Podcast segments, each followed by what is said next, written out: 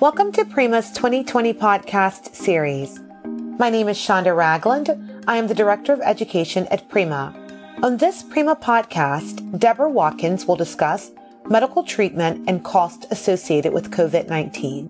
Deborah is the founder and chief disruption officer at CareBridge International. We will also be joined by Prima's education coordinator, Taquan Gilbert. Taquan will moderate the discussion. Enjoy the podcast.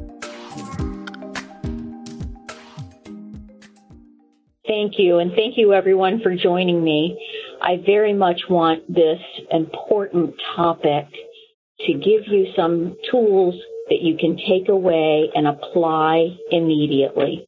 And so with that, I'm going to start with a little background and then dive right in to some of these, the treatment and the costs so that you can understand at a claim level what this exposure looks like. So one of the biggest challenges that you're going to face in the coming months is how to effectively handle a deluge of claims that are related to the COVID-19. And for a lot of organizations, you may already be starting to see this, but there's going to be a sudden uptick in claims activity, putting an enormous strain on your resources that may already be at capacity. So we want to try and offer you, again, some information and tools that you can use now. So officially named a pandemic by the World Health Organization on March 11, the novel COVID-19 virus was named March 11. It's actually part of a family of coronaviruses that has disrupted the healthcare, it's disrupted economy, worldwide around the globe. And the coronaviruses, this is called a novel virus because it's a new strain, meaning it hasn't been previously identified. And its causes are, you know, still being learned, but the immediate and early symptoms of fever, cough, and shortness of breath were some of the first symptoms that we saw. There are a range of severity in this condition. In very severe cases, the virus can cause pneumonia or worse, a severe acute respiratory uh, distress syndrome, which is also uh, known by the name of ARDS, acute respiratory distress syndrome. And some folks have even had kidney failure, organ failure, and leading to death. It's highly contagious as we all know, it originated in Wuhan, China. That particular city has a population of 11 million people, and the virus spread very quickly, having early on dire consequences for people who are frail and elderly, just like we've seen in the U.S. People with comorbid conditions, specifically cardiopulmonary conditions, chronic disease such as diabetes, those folks account for 40% of the U.S. population of the coronavirus found in 40% of our U.S. population.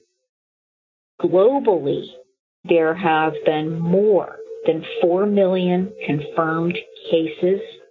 And in the United States, out of the 4 million, we've had one and a half million positive cases. We've seen the virus in all 50 states, including Washington, D.C., and four of the U.S. territories, and we've had 90,000 deaths. And this incidence, it varies from state to state. As we're aware, some states were more heavily affected, like New York, California, and Florida. And that really was dependent upon several factors. You know, the density of a population in an area contributed to the incidence, the demographics in terms of the aging, you know, folks like Florida, predominantly an aging population. Also, the extent of testing has had a bearing on our understanding of the incidence of coronavirus.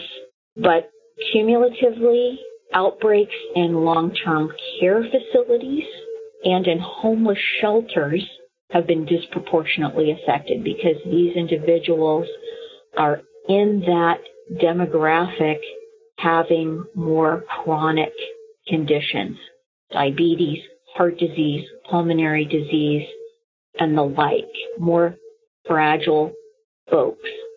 You know, a wide range of symptoms have been reported, but primarily it's been the coughing, shortness of breath is really once you have a cough and a fever.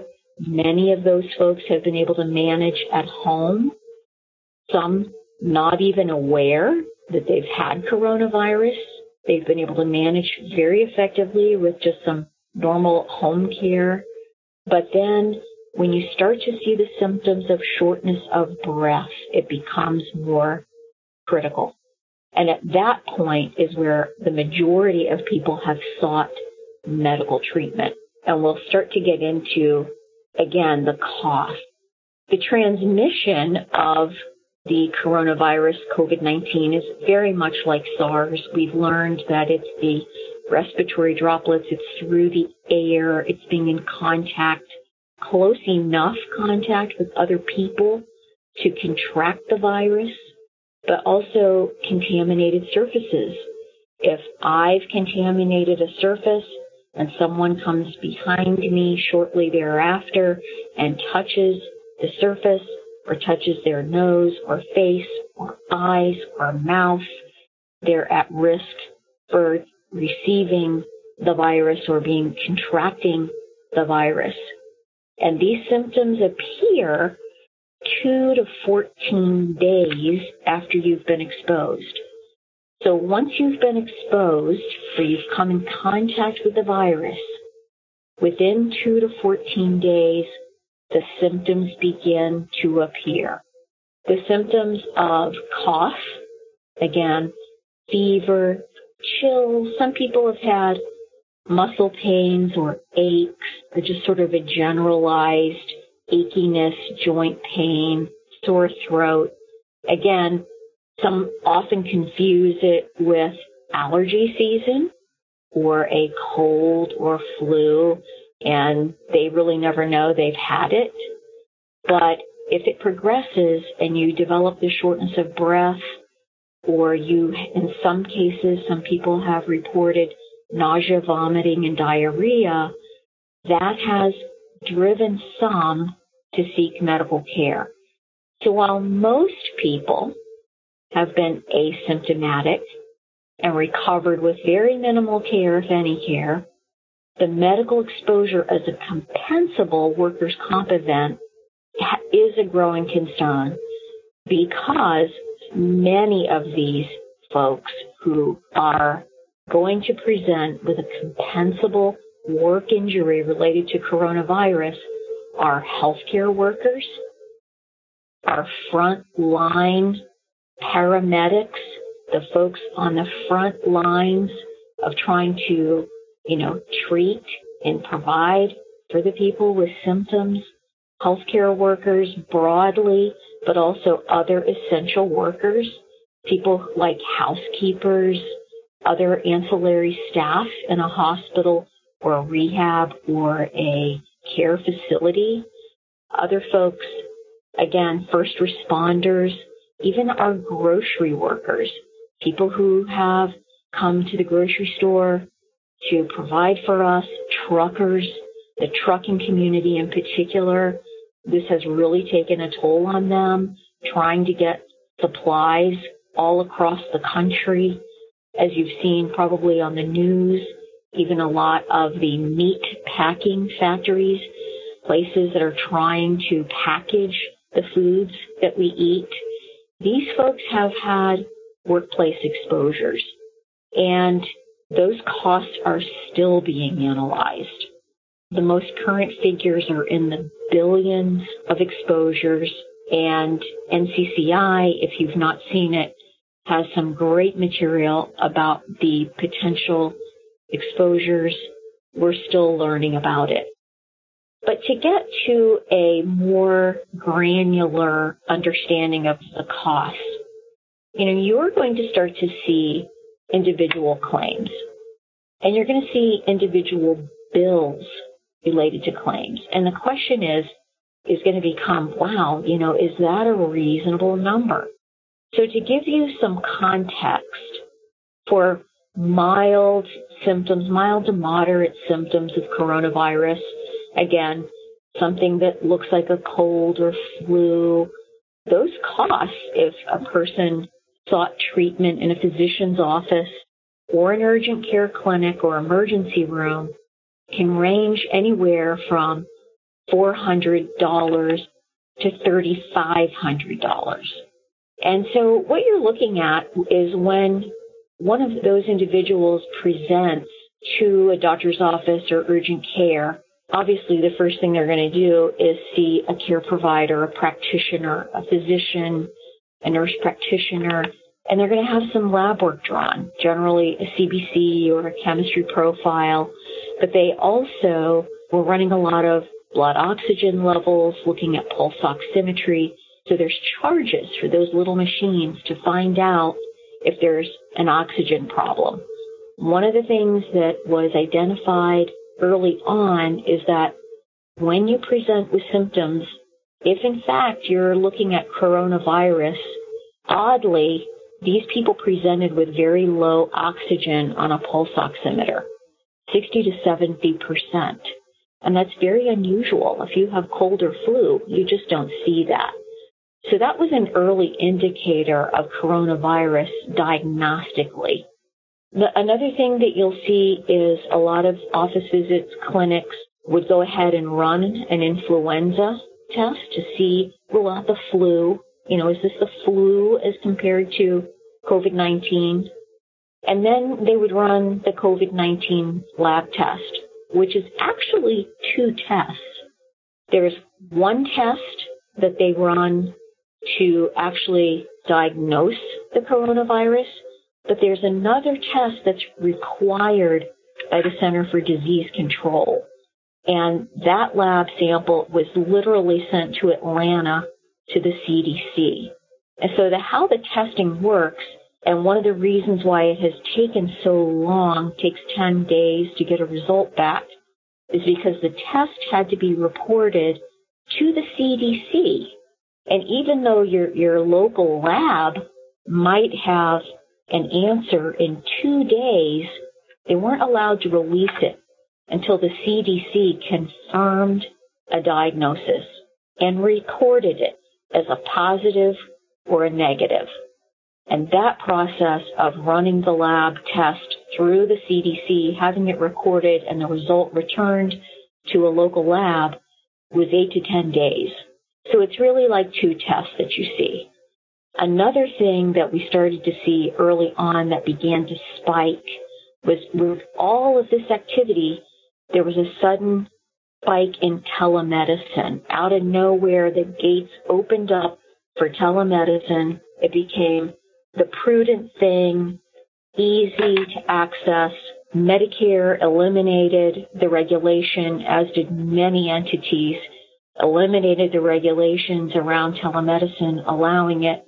So many people were making phone calls and having telemedicine visits.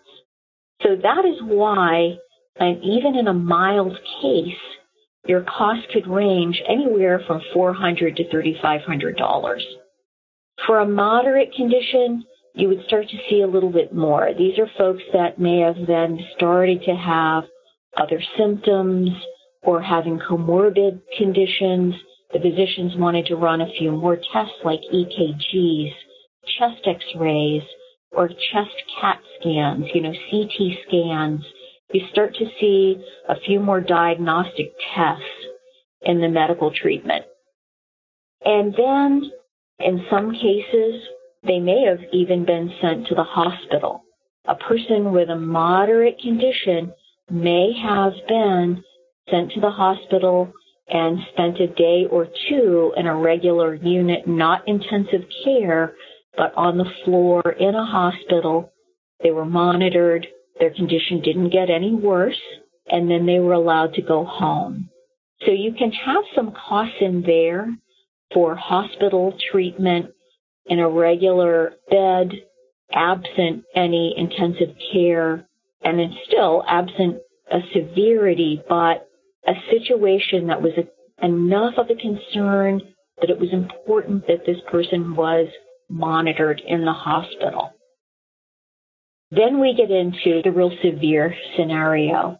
And for severe symptoms, that concern really began when the person reported shortness of breath. If a person was reporting shortness of breath and then they were placed on, as I mentioned, a pulse oximeter, what you would often find was a low blood oxygenation. You could see that there was, they were not oxygenating well. Their body was simply not getting the oxygen. And those reasons often related to what was happening, pneumonia in many cases, where the little air sacs in the lungs would fill up with fluid in both lungs in most cases. And an individual would develop this viral, you know, coronavirus pneumonia. And they had positive findings, little crystals, what was what was how it was described on a chest x-ray, leading to what could be a much more life-threatening situation. And so you may see some claims that have a diagnosis of pneumonia, actual pneumonia, bronchitis, or ARDS, the acute respiratory distress syndrome, and these were your very severe cases. These were the claims where folks were literally not only admitted to the hospital, but they were placed in an intensive care unit. And if they were to develop the acute respiratory distress syndrome, placed on the mechanical ventilation. The average hospitalization, according to the Kaiser Health Network, was six days. But for some of these individuals on mechanical ventilation, some other studies show that it was up to 10 days. So a hospital day that's 10 days long can become very costly. These costs, when a person was presented with a severe condition of COVID-19, those costs ranged anywhere from $9,000 to $20,000 if you were hospitalized upwards to $55,000 for an inpatient admission. But if you're on mechanical ventilation, there are even uh, statistical numbers that show those costs can be seventy-eight to ninety thousand dollars per hospitalization.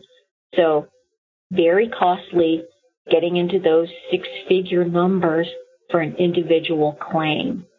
So when you start to, to think about the impact of that, fortunately, you know, 80-20 rule similarly has applied here.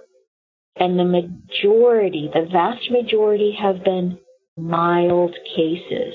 Your really severe cases, the hospitalized, even though it felt because our hospitals were overwhelmed and it was on the news every day and it was very, it was terrifying. Truly, that was the smaller volume. That was your 20%. Those were the people on the mechanical ventilation. And a percentage again of those didn't survive. It's about 30% that did not survive.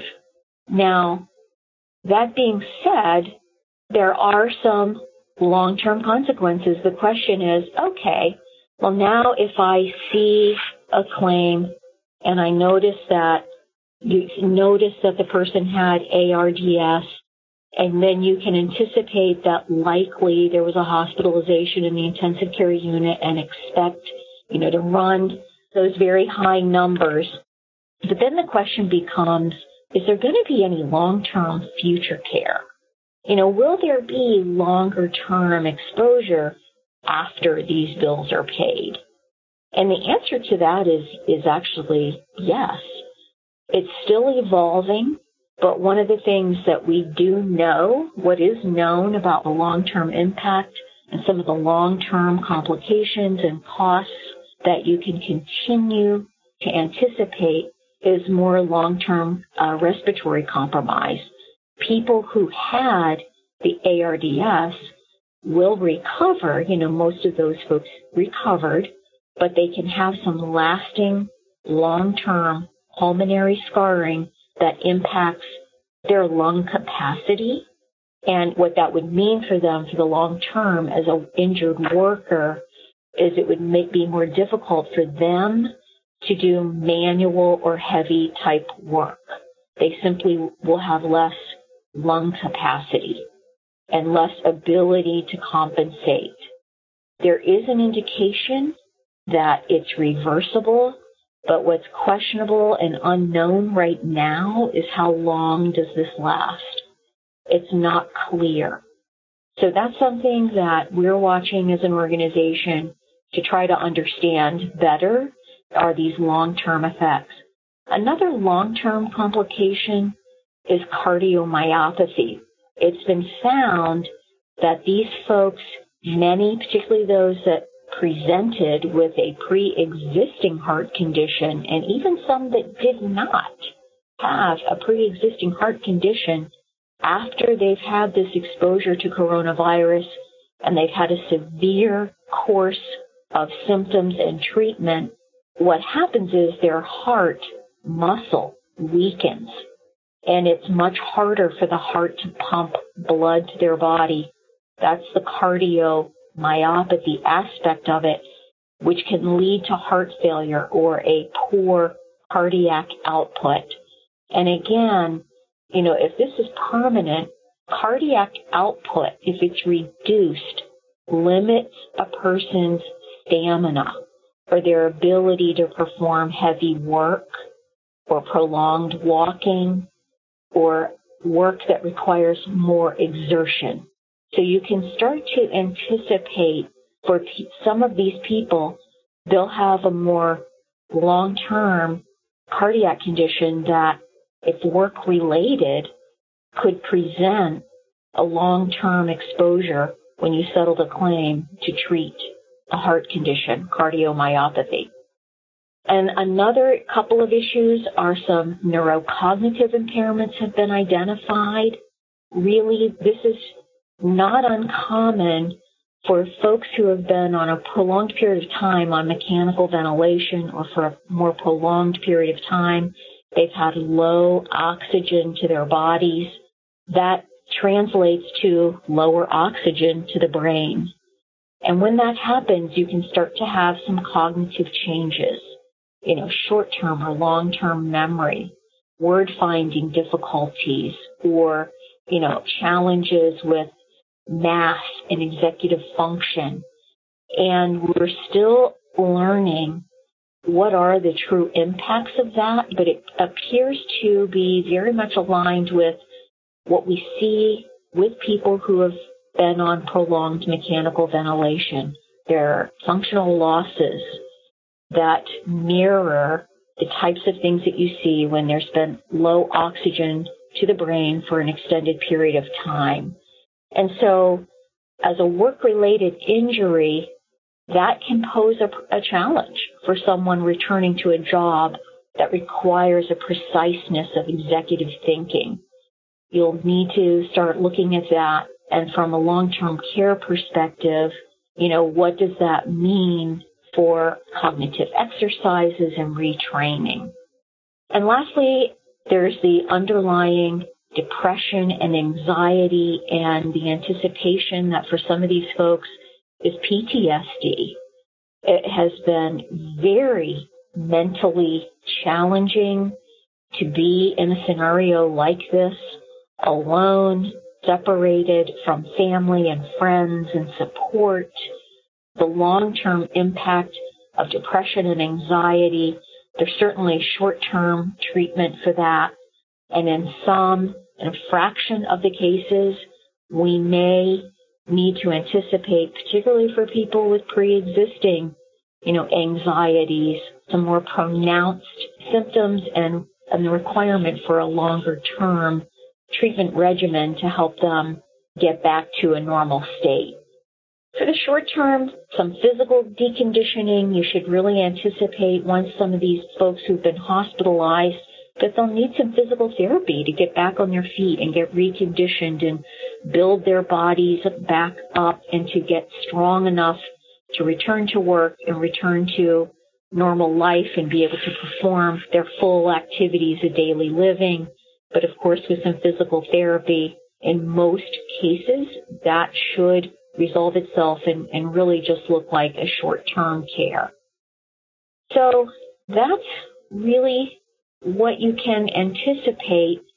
And then to talk a little bit about some of the future that's unfolding every day are the testing, is testing. There's really two kinds of testing right now. Viral tests that can determine whether you have the virus or you do not have the virus.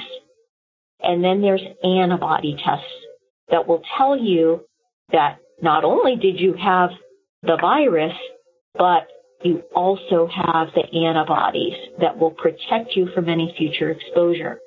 And I think that is really the good news around this is that the scientific community is telling us that the IgG, which is an immunoglobulin that is the marker that says, yes, if you have this antibody, then you've developed some protection from getting this in the future is what we see with this virus. It's an IgG antibody. So once you've had it, there's a good possibility that your body has built up enough that you should not get it again. Again, does that mean no one will get it again? We're not sure, but these tests are available. They cost about $50. The testing is really dependent upon the state and local level. The states are dictating the tests and the guidance around testing, and the local communities are driving that and where these testing stations are, who can test first, and so on. So you'll want to check with your state and local authority for information around the testing. CMS is charging $100 per test for Medicare beneficiaries I expect that cost may drop over time as testing becomes more readily available. And the vaccine, the good news is there are six contenders out there now with vaccine development getting closer to a vaccine. Those vaccines, once they're made available to the public, what was released today, only today, is that cost is anticipated to be around 10 to $20 per vaccine. So very affordable. When that vaccine is available, you know, you really want to support the vaccine. It's a low cost, a very low cost to prevent something that, as you could see, can be very, very high cost. And lastly, how does this affect you? I know you're paying attention to what's going on out there. There's been so much legislation, particularly in the workers' comp arena, in just the last few weeks.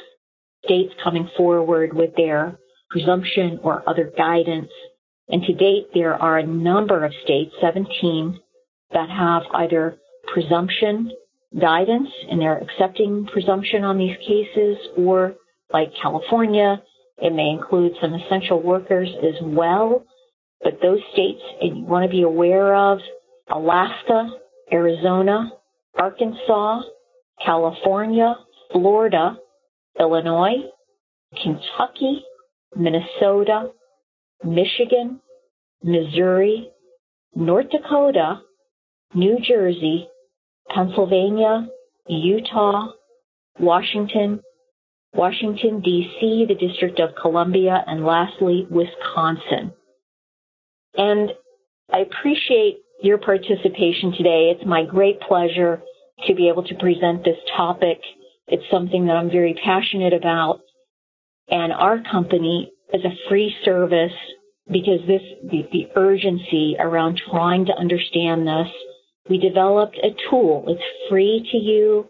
You can access it online at www.analyticcovid19.com that's analytic powered COVID-19.com where you can access a free calculator and run some individual scenarios to try to understand the costs on an individual claim. And we hope that you find this helpful as you continue through this journey and this trying time of trying to manage this COVID 19 pandemic and the impact that it's had on your business and on your injured workers. Thank you for your time today. And thank you, Prima. We have reached the end of our podcast. Thanks to our speaker and all of our listeners. Please visit the Prima website to hear other Prima podcasts, view upcoming Prima webinars, read Prima blogs, and learn about other Prima educational resources. Be sure to check us out on Facebook, LinkedIn, Twitter, and our very own Prima Talk. Have an amazing day.